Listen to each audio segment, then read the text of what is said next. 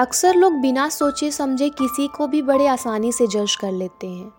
वो किस कंडीशन में है, उसके साथ क्या हुआ? बिना ये सब जाने अपने विचारों की अदालत में ना सामने वाले को दोषी सिद्ध कर देते हैं।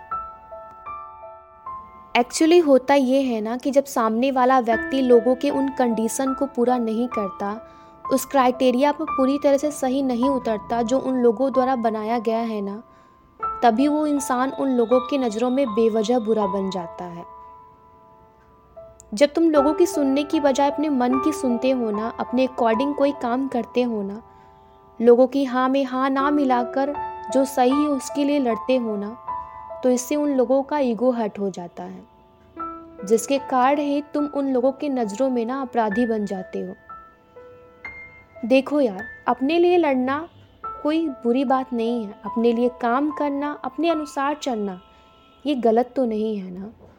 इसलिए तुम वो सब करो जो तुम्हें सही लगता हो, जो तुम्हारी नज़रों में तुम्हें सही बनाता हो, ना कि सामने वालों की नज़रों में। लोगों को छोड़ो यार।